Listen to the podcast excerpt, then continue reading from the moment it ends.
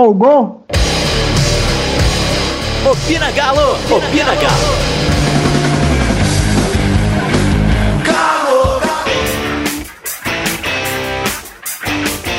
Fala pessoal, tá no ar o Opina Galo dessa semana.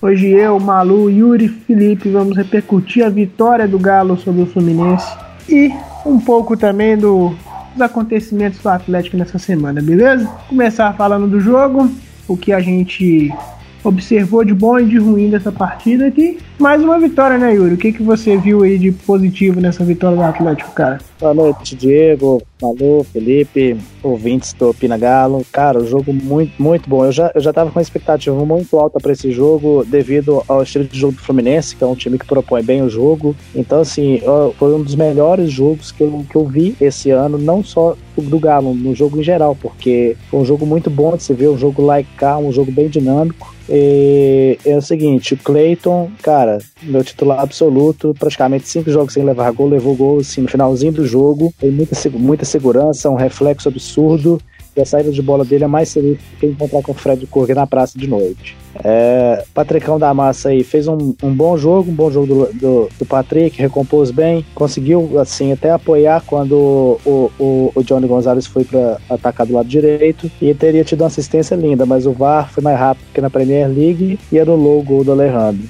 que realmente estava impedido. Hever, senhor ali da zaga do Atlético, muito seguro nas bolas altas e mostrou uma tranquilidade fora do normal para sair para sair com a bola. O Rabelo estava fazendo uma bela partida, porém falhou no gol. Resume a isso. É, continuando no setor defensivo ali, Fábio Santos sofreu com o Johnny Gonzalez jogando ele em cima, em cima, dele o tempo todo, mas quando teve o auxílio do Xará não comprometeu. Nulo no apoio. Não, Fábio Santos não fez praticamente nada no, no, campo, no meio campo para frente. É, o Ramon Martins entrou na vaga do Jair, né? O Jair foi poupado aí pra, por causa de desgaste físico. Entrou meio desligado, mas quando acordou, entrou no jogo, deu um dinamismo bom é, e melhorou a saída de bola pro, a transição da defesa pro meio, né? Fez só o famoso box to box. Mas ele precisa repensar algumas coisas se ele for continuar jogando como primeiro volante, porque ele avança muito e se não fosse o Elias cobrindo ali a posição de primeiro volante algumas vezes, nós estaríamos em maus lençóis. Muitas vezes o Rodrigo Santana até citou isso na própria coletiva pós-jogo. O Ramon estava avançando à frente da linha da bola e, e isso não pode acontecer para um primeiro volante toda hora como ele estava fazendo. É, falando do Elias aí, melhor para mim o melhor em campo no jogo é, é, foi o Senhor ali no meio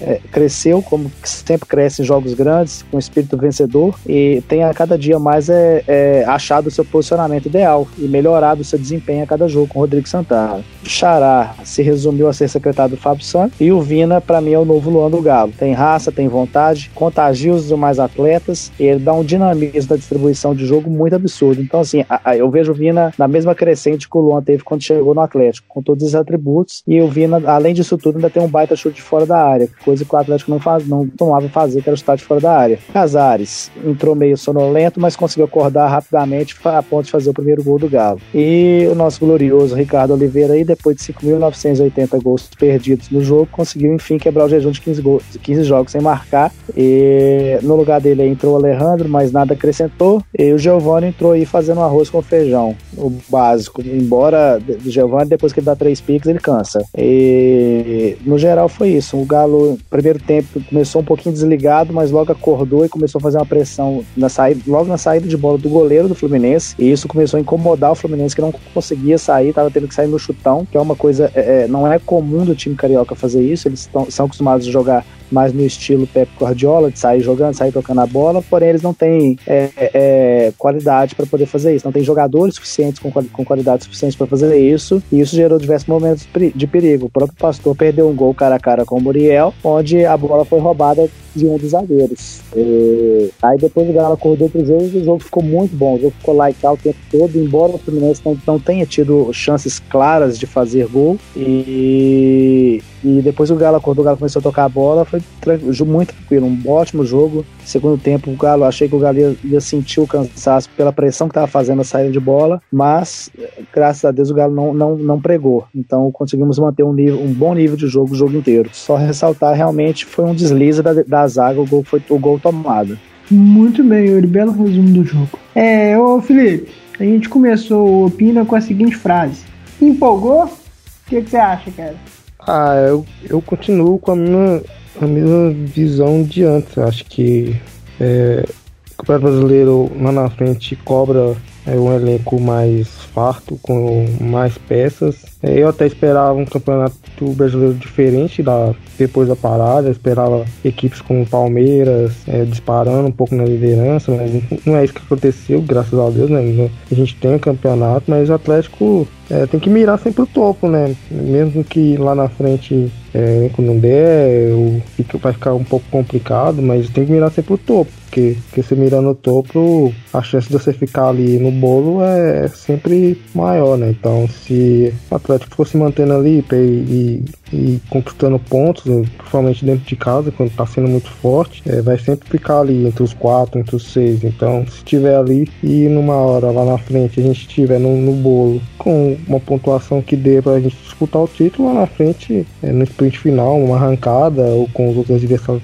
é, esbarrando nos pontos, a gente pode conseguir aí o título, mas eu continuo ainda com, com a visão que o Campeonato Atlético é ação-americano, onde é um mata-mata, onde um torneio está numa chave bastante acessível. É, eu, acho que, eu acho que o Campeonato Atlético é esse para a gente ganhar. E o Brasileirão é mirar, mirar sempre ali a, o topo da tabela para a gente garantir a vaga no brasileiro, né? Que é, que é importante.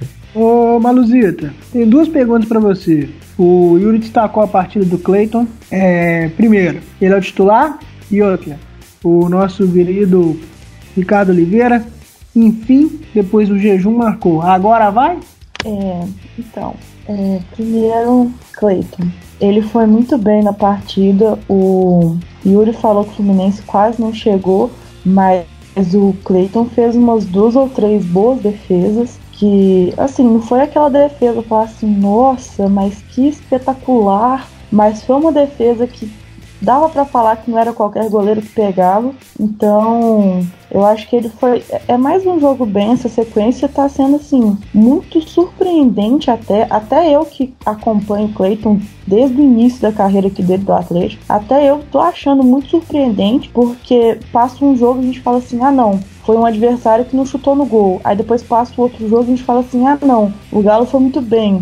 Aí teve o clássico, a gente fala assim: ah, não, mas era o clássico, os caras dão um gás a mais. Aí chega o Fluminense. Agora contra o Atlético Paranaense, se Deus quiser, e o Santana também, e ele tiver a oportunidade de jogar, o Atlético Paranaense no tapetinho é, eu acho que é a prova definitiva que vai concretizar o Cleiton na titularidade do Atlético. É, eu acho que assim, Vitor é um bom goleiro, é importantíssimo para o Atlético, foi importante na conquista, na sequência de, das maiores conquistas do clube até hoje. E a gente tem que mencionar ele por tudo isso que ele já fez por nós, assim, é, os lances importantes, os pênaltis e as defesas, enfim. É, a gente, é, a gente tem que ser muito grato ao Vitor, porque ele não deixa de ser um bom goleiro. Ele é um bom goleiro, sim. Porém, é muito complicado ser, deixar o Vitor voltar de uma lesão para jogar contra o Atlético Paranaense, que é um time forte, jogando no tapetinho, que fica mais forte ainda. É um jogo muito rápido, que precisa ser ágil. A gente sabe que o nosso sistema defensivo não é ágil. E mais uma vez eu vou reforçar que não estou falando mal, é uma característica, cada time tem uma característica. A característica do nosso time é essa. E o Santana, Rodrigo Santana já falou isso. Então, por favor, aquietem. Mas como o nosso time ele tem característica por ser mais lento, jogar lá que é um jogo muito rápido, eu penso que o Atlético Paranaense vai ter muito mais oportunidade de definir o jogo que o Galo, principalmente se a gente continuar dando bola para o adversário, que é a estratégia que o Santana está usando, assim, é, a, a, a, grosso modo. Mas eu acho que o Clayton deve continuar jogando porque o Victor tá com 36 para 37 anos, não é isso? E o que ele tinha para dar já deu, sabe? Ele é um puta goleiro e vai servir como um goleiro pra gente, como um goleiro reserva. Porque, ou então, em uma eventual lesão do Cleiton, é, uma eventual convocação do Cleiton, o Cleiton não tem idade sub-20 mais, mas ele pode entrar na seleção olímpica. Porque gente, os, os goleiros que a gente vê mais badalados por aí, eles são sub-23, eles são acima de 23 anos. Então, às vezes, quem sabe, se o Cleiton continuar na sequência boa, pinta essa vaguinha pro, pro Cleiton na seleção olímpica. Lembrando que o Wilson foi goleiro de seleção olímpica, então não é. Não vem me chamar de maluca, não, porque tem, tem um ponto de lógica. Então eu manteria o Vitor no galo de reserva, renovava o contrato com ele, não sei quanto que ele ganha, não quero saber também, paga o que ele, o que ele tá pedindo, deixa ele aposentar aqui e vai revezando com o Cleiton no gol. O Cleiton é um, um ótimo ativo pra gente, que se não for um, é, se a gente não pensar ele como um ativo jogando bola no gol, defendendo, conquistando títulos pela gente, ele é um ótimo ativo para poder pagarem bastante dinheiro nele. A gente tá vendo agora que goleiro tá muito bem valorizado. A gente viu o Alisson, os números que, que o Alisson foi vendido. Então, é isso. Sobre Ricardo Oliveira. Eu sempre falei aqui, você pode pegar qualquer podcast, eu sempre falo, tanto faz Alejandro Ricardo Oliveira, tanto faz Alejandro Ricardo Oliveira. Porque uma hora o gol sai. É, o, esquema do Santana é, eu não sei como falar isso sem falar isso, mas o esquema do Santana é muito mais defensivo que ofensivo. O gol ele surge de uma oportunidade, porque o Santana dá pé, a bola no pé do adversário. Então, é, se você pede um atacante, um, qualquer atacante, principalmente um centroavante, geralmente é um cara mais pesado, marcar atrás da linha do volante, quando esse cara tem que chegar no ataque é muito difícil. A gente viu o gol do Natan pelo, é, contra o Cruzeiro na, nas rodadas para trás. O Natan é um cara novo, muito leve e tinha acabado de entrar no jogo. E foi assim que ele conseguiu sair correndo igual um maluco e conseguir entrar na área. Então, a gente pega um Ricardo Oliveira, por exemplo, que já tá mais velho, já tem, já é pesado, né? Porque ele é grande, ele é forte. Então, é mais difícil dele chegar lá na área com velocidade, passando tipo meia hora do segundo tempo, por exemplo. Mas eu sempre acreditei nele, no Alejandro também, não é porque ele tá esses jogos aí sem fazer gol que a gente tem que deixar de acreditar nele, ele continua sendo um ativo do clube e eu continuo com a minha posição. Qualquer um deles tanto faz. É, tem alguns jogos que a experiência vai contar bastante, a gente cobra isso muito. A gente do Opina aqui em geral, principalmente de Fábio Santos, Elias, Hever, o Vitor quando estava jogando, é, o próprio Ricardo Oliveira, a gente cobra desses caras experiência, mas é em alguns lances que é uma faltinha que você faz para poder matar um contra-ataque, é uma é um, um, segundinho a mais que você passa caído porque você toma uma falta, é virar pro juiz e falar assim, meu filho, dá um cartão aí porque esse cara tá picando o pé nos outros. E é esse tipo de, de maldade que tem que ir pegando. Mas o Clayton, eu não vou conseguir lembrar o jogo aqui agora, o Clayton ele usou essa estratégia, foi contra o Fluminense mesmo. O Galo tomou muito sufoco nos 30 primeiros minutos do primeiro tempo. Muito, muito, muito sufoco mesmo. O, time, o jogo tava feio. Tava parecendo que o Fluminense ia fazer quatro gols. O jogo tava muito feio pro Galo nos 30 primeiros minutos. E não adianta me chamar de maluco que o Santana falou isso também. E o, o, o Clayton, é, acho que ele sofreu uma falta e ele caiu. Quando ele caiu,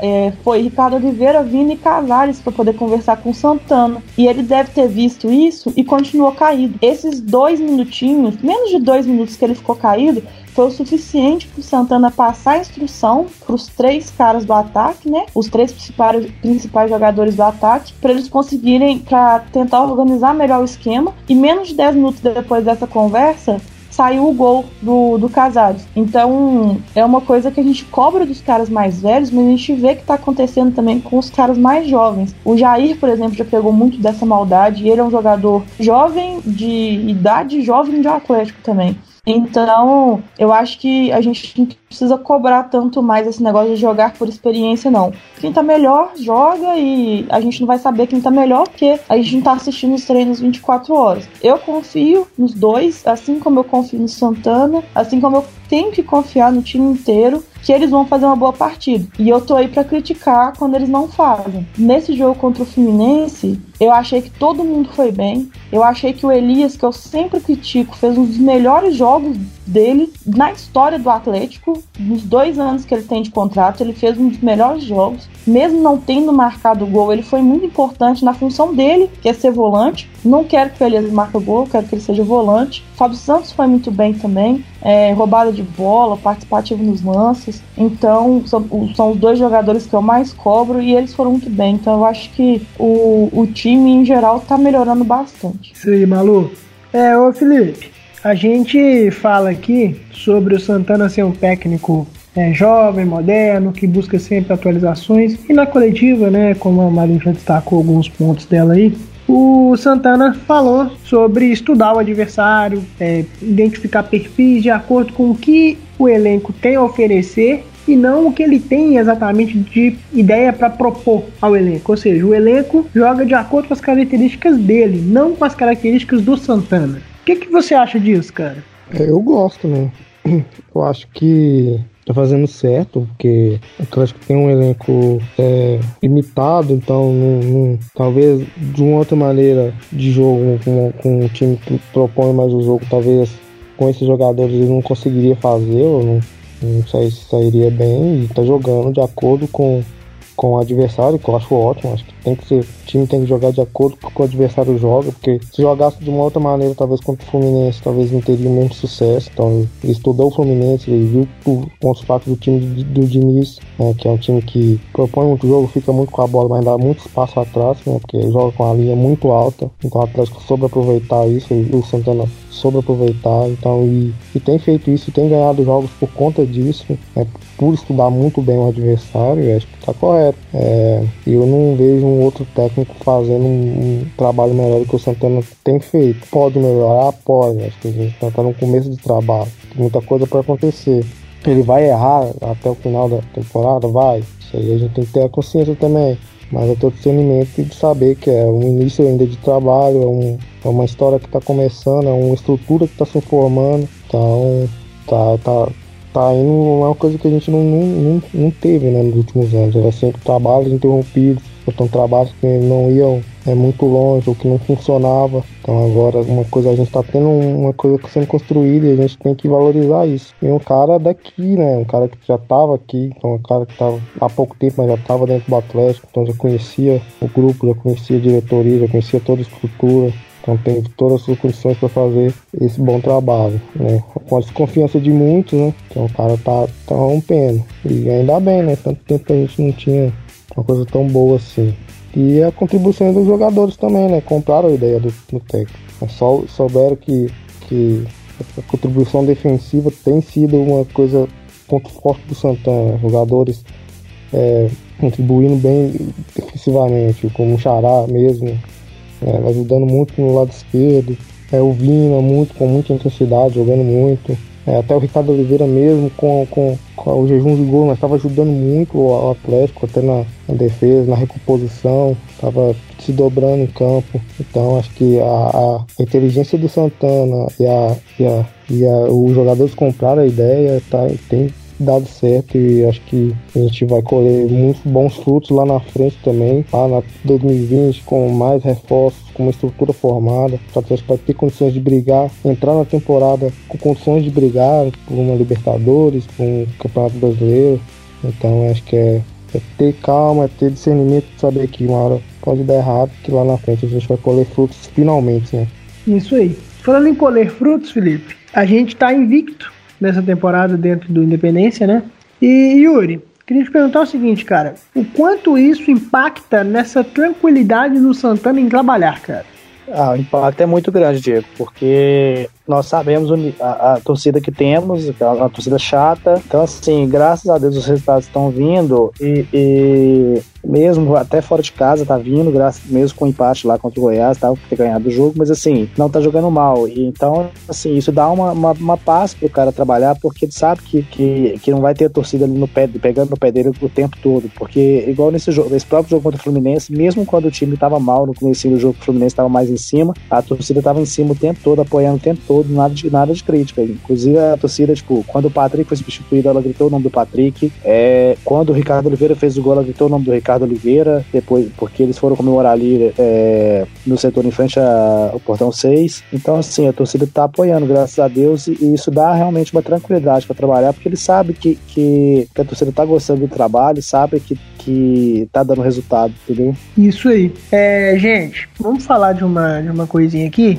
que é sobre a renovação do Elias. É, só pontuar também que eu tava com muito receio no começo do jogo, antes de começar o jogo, né? Que se tratava de Wilton Pereira Sampaio no campo e Heber Roberto Lopes no VAR. E foi uma partida, assim, praticamente impecável da arbitragem, sem influência nenhuma no resultado do jogo, sem influência no jogo, porque o, o o, VAR, o único momento que o VAR foi acionado ali foi, o primeiro, foi um gol do Fluminense corretamente anulado, um gol do Galo corretamente anulado e muito rápido. O gol do Fluminense até demorou um pouquinho mais. Então, assim, só uh, pontuar que mais, quando, uh, quando erra a gente tem que criticar, mas quando, quando acerta a gente também tem, não pode deixar passar batido. Então, assim, uma bela partida do trio de arbitragem no geral. Deixa eu falar é. uma coisa sobre, sobre isso e sobre VAR, rapidão. É, é você vai me é permitir. Não, pode falar. falar. Não, é só rapidão. É só pra. É que é um assunto, acho que não é é, cruzamento só do Atlético, é de todo o futebol brasileiro e acho que interessa a todos. É um apelo que eu, que eu faço aqui, eu não sei se vão ouvir ou se. Né, mas é um apelo.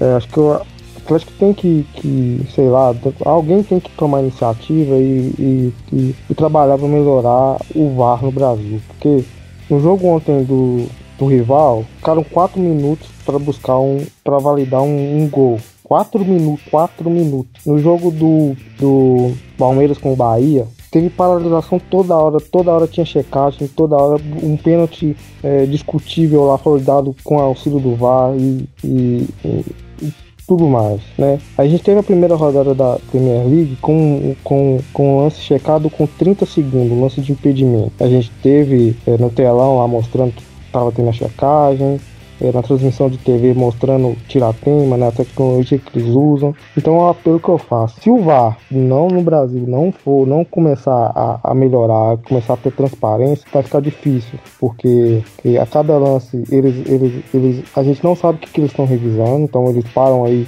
a quatro com aquela mão na orelha, a gente não sabe o que eles estão revisando. O lance demora muito para ser revisado, então o jogo para muito. O jogador também não ajuda, o jogador fica muito em cima da arbitragem, fica fazendo pressão, pedindo, fazendo gesto de vá toda hora. Isso tem prejudicado muito os jogos, não só do Atlético, mas de outros times. Então a gente sabe onde, onde pesa o lado, né? Na hora do Flamengo, com o Corinthians, com São Paulo, a gente sabe onde pesa o lado. E a gente tem tido péssimas arbitragens, assim, o Atlético tem tido, né? Sendo prejudicado a cada jogo aqui na Independência mesmo, pelo VAR mesmo. Então, faz alguma coisa agora, presidente Sete Câmara, Lázaro. É, tenta, puxa o movimento, porque tá difícil e vai ficar cada dia mais complicado é, esse VAR aqui no Brasil. O Garciba já falou, deu uma coletiva hoje, então já, tem, já tem pessoal meio que sentindo aí. Os programas esportivos também discutiram muito isso, então acho que o movimento tem que partir dos clubes, né? Porque senão vai ficar muito difícil.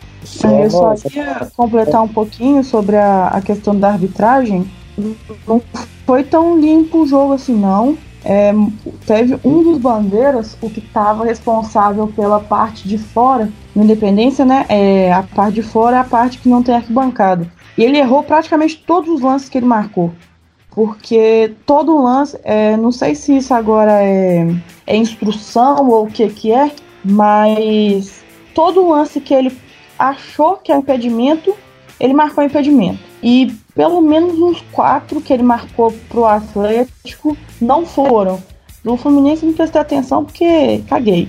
Mas pelo menos é assim, uma. A gente viu a, a imagem depois que eu fui assistir o jogo em casa. É uma imagem que assim, muito difícil de ver realmente. Então, provavelmente ele ficou na dúvida e na dúvida ele marcou. Não sei se essa é a instrução de agora, porque existe lance de perigo, tem árbitro que tá esperando o jogador tocar na bola para poder marcar, deixa fazer o gol para depois é, revisar o VAR para poder tirar o peso do, do ombro, né, dele. Mas esse bandeira em especial, ele foi muito mal, muito mal mesmo. Até que o Sampaio tava esperando que ele fosse pior. Mas ele foi até razoável.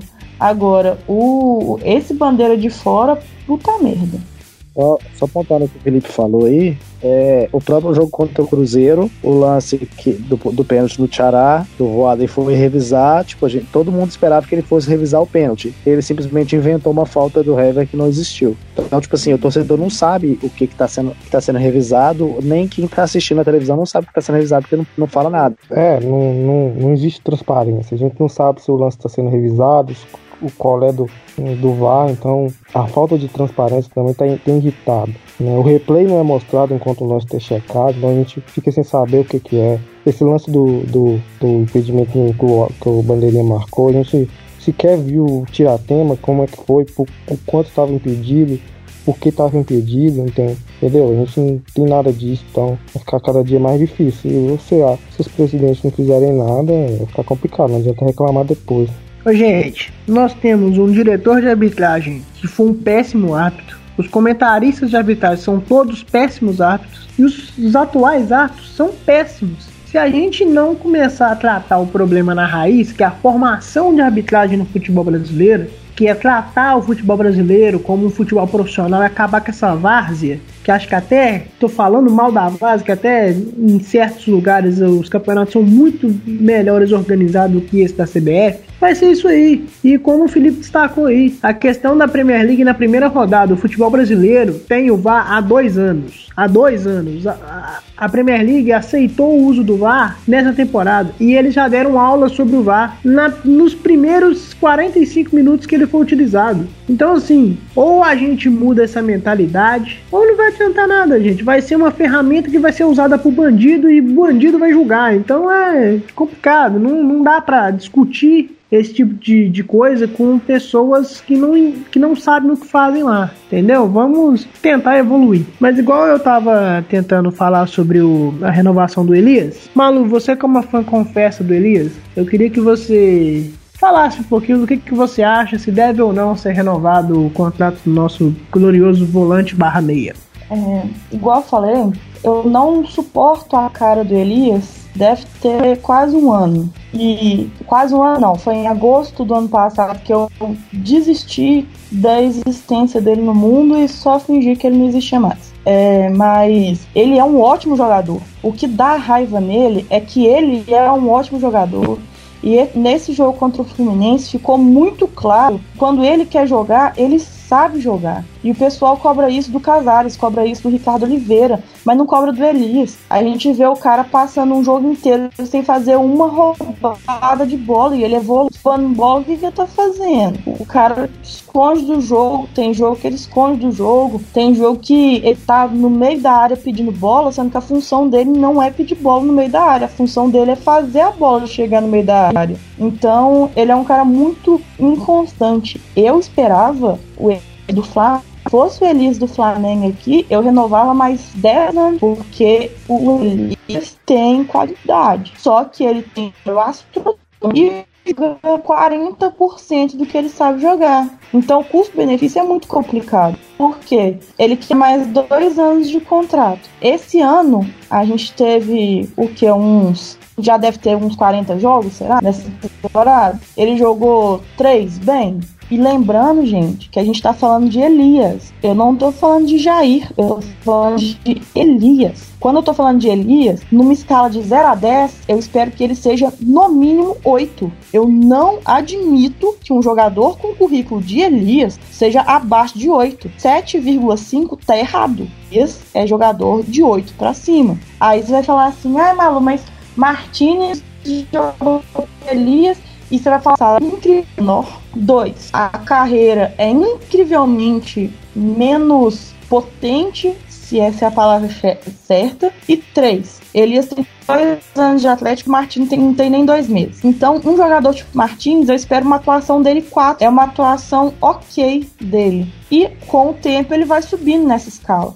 Agora, Fábio Santos, é, Elias, Vitor, eu espero atuações muito boas. O pessoal fala, ah, mas a tendência é que com o time organizado o futebol dele melhora. O Elias é o cara que organiza o time, o Elias não é o cara que joga com o time organizado. O Elias é o cara que ele tá num time para fazer o time jogar e não pro time jogar e só depois ele começar a jogar bola. O Elias tinha que ser o cara para arrumar a casa e ele não tá sendo. Eu não tô sendo implicante com o jogador só porque eu não gosto dele, não. Eu tô sendo implicante porque eu quero que o Elias seja o Elias e ele não tá sendo o Elias. Aí eu nunca vou defender um cara que ganha 650 pau por mês jogar 40 jogos mais ou menos e um jogo bom e falar assim, não, agora renova. E o entrave é se renova um ou dois anos. Dá dois anos de contrato com um jogador com esse salário, na situação que o Atlético está hoje, na situação que a gente pretende estar em meados de outubro com a, a liberação da Eli para começar a construir nosso estádio, é suicídio renovar com Elias. É suicídio. Então, eu não renovaria, porque é um jogador caríssimo que deveria estar rendendo um tanto que não está rendendo. Tá jogando mal? Não tá. Tá jogando médio. E médio não é suficiente para quem ganha 650 mil reais. Por essa é a minha opinião. Por isso não renova com ele. Se ele aceitasse diminuir o salário dele e renovar por um ano, o esquema que o Leonardo Silva fez. O Leonardo Silva não abaixou o salário, mas ele renovou de ano em ano, de ano em ano, de ano em ano. Ele tá aí, tem quantos anos? Sete anos. E foi de ano em ano, fazendo feijão com arroz e crescendo e decidindo e aposentando. No final do ano aposenta. E aí o Elias acha que é quem? Pra ele chegar na Atlético e falar assim que eu quero ganhar mais de meio milhão por mês e eu quero dois anos de contrato, sendo que meus números não são melhores do que o Adilson que tá aposentado. Ele não tem o direito de fazer isso. E o Atlético tem que ter noção que renovar com ele, pelos valores que ele quer, pelo tempo de contrato que ele quer, é suicídio. Eu acho que vão renovar. Eu, assim, do fundo do meu coração, eu acho que renova. Mas eu não renovaria de jeito nenhum. É isso aí, Maluzita. Ô Yuri, fala aí, cara. É, só, só ia pontuar porque, né, falando dessa renovação do Elias, mas também tem um interesse que é real do Galo no Zé Ricardo, que é volante do América. Eu ia perguntar o que, que você acha desse jogador, porque eu sei que você gosta desse jogador. Então, exatamente isso que você falou, eu gosto desse jogador. E se não renovar com o Elias, pode trazer que ele, que ele pega. Mas, mas eu também acho que, que vai renovar. Como é que é? Se for os dois, melhor ainda. Sim, que eu gosto dos dois. mas. Sim, eu, eu é, a questão renovaria. do Zé Ricardo fica difícil porque é o América, né, cara? O América é uma merda pra negociar.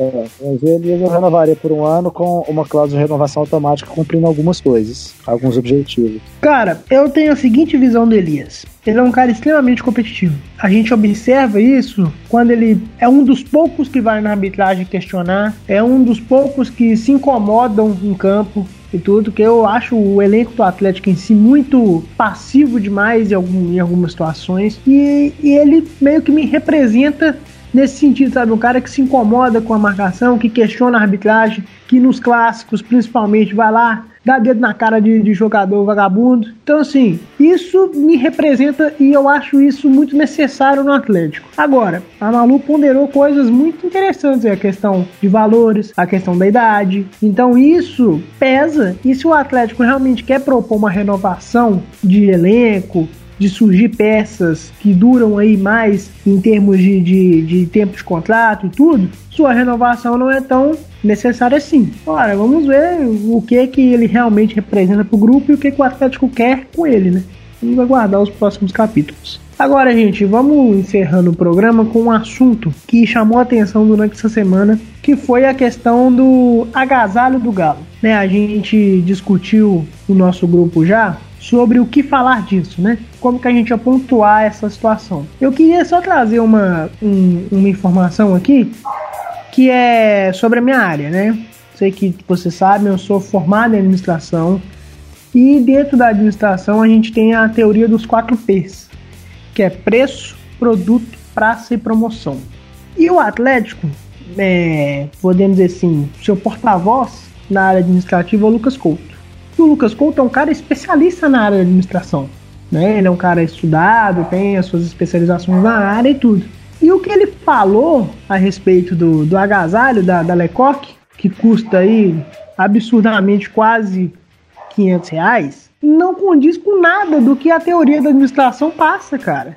Como é que você pode ter um preço abusivo daquele numa praça que você não vende, a sua promoção, que ou seja, que é, que é saber vender o produto, saber promover o produto. Você não sabe fazer isso, porque a partir do momento que você vai numa entrevista e fala que isso é uma cópia, porra, o que, que você está vendendo, meu colega? Cadê a sua capacitação? Cadê tudo que você tem aí? Nada? Cadê o marketing do Atlético? Cadê o setor comercial do Atlético? Você não pode dar uma entrevista daquela, não. Você não pode vender um produto daquele, não. Então, assim, cadê? Cadê o Atlético na sua postura como é, tratar o cliente? É notório a diferença do produto. É notório a diferença de valores de outras marcas muito mais reconhecidas que a Lecoq, nacional, internacionalmente, etc. E isso não é, é para menosprezar, não, porque ela, a marca Lecoq veio, fez uma parceria com o Atlético, vende mais de mil camisas oficiais por dia, segundo o próprio clube. Então, assim, mas porra, o que é a Lecoq, a Lecoq perto de uma Adidas, de uma Nike? O por que, que a, o, o quem produz o uniforme do Atlético, a marca, todos os materiais esportivos do Atlético aqui no Brasil, em Minas Gerais, não conseguiu fazer uma, na teoria, uma cópia idêntica à que é vendida, a que os jogadores têm acesso, a que o, o Rodrigo Santana já foi modelo com ela e tudo. Aí você vai externa isso publicamente numa entrevista de que é uma cópia e que o valor é esse mesmo e tudo. Como é que você quer promover um produto desse, maluco? É, eu também posso falar um pouco porque eu sou da área do marketing, né? E tem muita coisa que o Lucas Couto fala que eu acho que ele deveria ficar calado. Eu, inclusive, teve uma época aí, acho que foi antes do lançamento da camisa, que eu falava assim, gente, esse cara faz umas coisas legais, porque o marketing do Galo tem melhorado como um todo, né? A comunicação do Galo tem melhorado. Então, um vai dando palpite pro outro e a coisa vai saindo. Mas ele devia se contentar em fazer mais e falar menos, porque quando ele fala, ele não justifica as palavras dele. Ele falou isso aí, falou, falou basicamente que o, Brasi, o, o brasileiro, né, uma marca brasileira, pegou a cabeça da Lecoq, falsificou ela, botou a, a tag de produto original do Galo com bênção do Atlético e botou para vender na loja. Aí a gente passa por vários pontos que a gente consegue perceber o tanto que a oratória do Lucas Couto é problemática. Ponto número um, a camisa é diferente, o que não quer dizer que a qualidade é inferior. Eu não peguei nenhuma das duas na mão. E fazendo vista, assim, pelas camisas, dando zoom nessas fotos que são melhores, com mais qualidade e tal, é, a camisa não parece que é tipo assim, a uma é 100% algodão e a outra é 100% poliéster. Não, tem uma diferença. Eu acho que uma é 80% e a outra é 50% algodão. 80, não, a, a do Rodrigo Santana, do Igor Rabela, é 80 75% algodão e a que eles colocaram na loja é 50% algodão. Então não é um produto ruim de todo. É, e também tem a questão de o zíper, cara. É uma coisa tão banal, sabe? O zíper da camisa branca é preto, mas o zíper da camisa preta também é preto. Com o branco ficou horrível. O casaco branco é mais bonito que o preto. E é só por causa do zíper, sabe? E tem outra coisa que você falou duas coisas que o Lucas Couto ele tinha mil desculpas para poder falar ele podia realmente falar assim olha eu estudei e falei mas não parece que ele foi dar entrevista tipo de última hora e falou que não devia os casacos os tem um nome diferente a Lecoq é francesa. A Lecoq tem a loja online dela. Vocês podem entrar na loja online da Lecoq lá, deve ser lecoq.com. É, lecoqsportif.com. A Lecoq vende os casacos dela por 99 euros, que é convertido para o real atual os 433 reais e não sei quantos centavos. Então, a cotação que eles fizeram foi se esse agasalho fosse vendido na Lecoq, ele custaria 99 euros. Quanto custa 99 euros no Brasil? 433 reais. E é isso. A conversão foi essa. Eu tô falando assim, eu vi esses números porque eu entrei no site de Lecoq, porque eu tive a curiosidade de entrar lá e ver quanto que eles vendem os casacos deles que são parecidos com o Atlético. Lá tem casaco até de 199 euros. Então, assim, pegando mais ou menos o que seria, é esse de 99 euros, por isso 433 reais. O pessoal comparou muito com o casaco da Adidas, com o casaco da Nike, não sei o que. A Adidas e a Nike são marcas esportivas. A Lecoq é quase uma grife. Tem uma diferença nisso. O preço é absurdo, é absurdo, principalmente por ser uma réplica, usando as próprias palavras do Lucas Couto. Mas é o preço da Lecoq. Se você quer um produto da Lecoq, você vai pagar por um produto da Lecoq. E se você quiser um produto da Adidas, não vai achar que uma, um produto da Adidas é baratinho, não porque a Adidas tem, tem é, casaco de 500 conto, 600 conto, assim como a Nike. E aí pega um exemplo, uma jaqueta de um time que saiu há muito tempo atrás, poder comparar do Galo que saiu agora. E outra coisa que você falou sobre praça, você falou que não vende, tá esgotado o produto. Então tem praça, teve praça porque teve gente que comprou. Não sei como, não sei onde vivem, não sei onde comem, não sei o que fazem para poder ter pago 433 reais num casaco, mas compraram. Então, eu acho que o, Lucas Couto ele tinha muita coisa para poder falar, para poder justificar. Ele podia falar que, como era da Lecoq, ele quis manter os preços da, da grife poder desvalorizar a marca. Ele podia ter falado que as camisas tiveram o zíper trocado para ser estilizado, sei lá. tipo, inventar alguma coisa. Não inventar, mas ver a situação, pensar em um ponto positivo para falar, em vez de chegar na coletiva e falar assim, galera, isso que vocês estão comprando é uma réplica e o casaco original vai chegar aqui é, ano que vem. Então, eu acho que a estratégia de lançamento foi menos problemática do que a entrevista dele. A entrevista dele cagou o, o, o resto. Mas isso já tem sido sintomático no Atlético. Tem é muito, muito, muito tempo. E não é só o Lucas Couto que faz cagada falando, não. Porque o, o Sete Câmara também, tadinho, ele comete as gafas dele. Hoje ele tá calado, já até parou de dar entrevista. Mas aí falando, ano passado, no final do ano vão gritar meu nome e esse tipo de coisa, é, é assim, alguém precisa chegar dentro do Atlético e falar assim, gente, seguinte, vamos sentar aqui, vamos conversar, vocês vão falar isso, isso, isso na entrevista e não vão mencionar esse, esse, esse ponto. Uma, uma construção coletiva deles mesmo, porque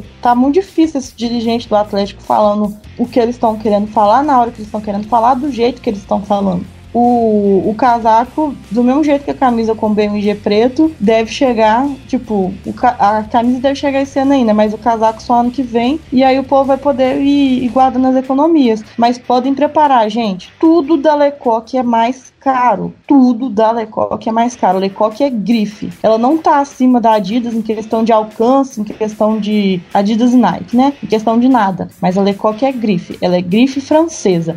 Então, é, é uma, um universo completamente diferente você comparar com uma marca esportiva igual é a, a Adidas e a Nike, por exemplo, né, que você falou.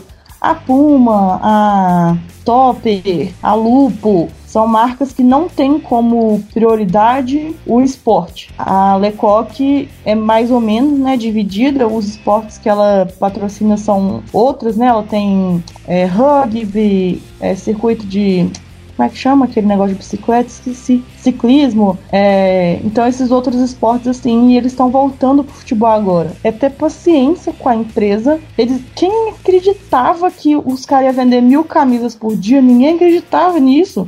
Acho que nem eles mesmos, nem os representantes deles aqui no Brasil acreditavam que eles iam vender tanta camisa assim. Então tem que dar um tempo para eles. Eu acho que eles estão fazendo um bom trabalho. A, a, camisa ficou bonita, tudo que veio deles ficou bonito. E essa, esse casaco aí é, é um, um enigma do. sei lá, porque. O lançamento foi feio, o, a justificativa foi pior ainda e ficou tudo cagado. É, essa é, questão. Só falar como consumidor que é rapidão, como leigo, como é, vocês já pontuaram tudo, vocês estão corretos os dois, concordo com tudo. É, acho que acho que a questão que pegou é, é só você, pô, você tem lá a foto do casaco, tem lá mostrando a imagem, o casaco nos jogadores, pô, você gostou daquele casaco com, com aquele escudão lá bonito, com com o zíper preto na, no casaco preto, e você quer aquele casaco, cara. Você quer pagar quase 500 conto naquele casaco. Você não quer pagar quase 500 conto num casaco com, com um zip branco, com um escudo menor. Você não quer pagar 500 conto numa ré. Porque é o casaco que tá lá no Rodrigo Santana, que tá no, no, no Rabelo. Quando você vai numa entrevista falar que, que pô, que não, que o mudamos, é uma réplica, que sei lá, Lecoq tem isso, tem isso, a gente teve isso. Pô, não, não dá, velho. Você já tá lançando errado. Você já tá lançando um casaco, né? Do, no, numa época que a gente já não tá fazendo muito frio, já tá, já tá começando a fazer calor. No Brasil é, faz frio é, é, um mês por ano, o resto é calor, então você não vai é, botar esse casaco em todo jogo que você vai dar Atlético, porque você vai morrer nele. Então é isso, pô. se você vai vender o, o negócio por esse preço, pelo menos vende o que tá lá no, no, no jogador, no, na comissão técnica. Que aí não, não teria reclamação. Entendo toda a questão de operação, que não é um que a Lecoq tem dificuldade, tá voltando pro Brasil, que tá voltando pro futebol e tal e tal, mas, pô, então você deixa isso claro antes, né? Então você deixa isso bem transparente. Questão do, dos produtos, acho que a camisa oficial de jogo é, tá na, na, na média das, das outras camisas de outros times, a camisa de aquecimento e tudo, tá tudo na média. A questão é o casaco. Não, não, não souberam fazer, não souberam trabalhar. Isso que irritou a torcida e, e a entrevista também. A entrevista é péssima, assim. Hum, acho que é gente que não sabe fazer as coisas. Então tem que repensar algumas coisas aí. É, e sobre a questão da, da praça, Malu, é só porque eu acho assim que, igual você citou a questão do, do, de esgotar as mercadorias.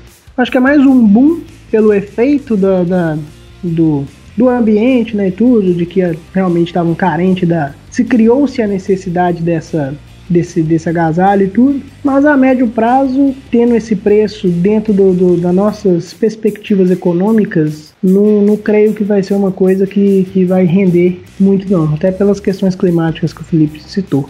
Yuri, hoje, né, infelizmente é o seu último episódio, cara, porque você está saindo do Opina Galo.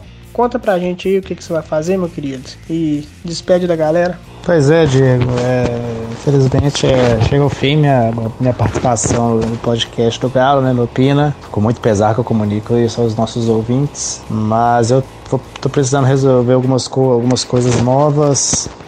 É, e tô entrando numa área que, que eu vou ter que me desligar completamente de futebol.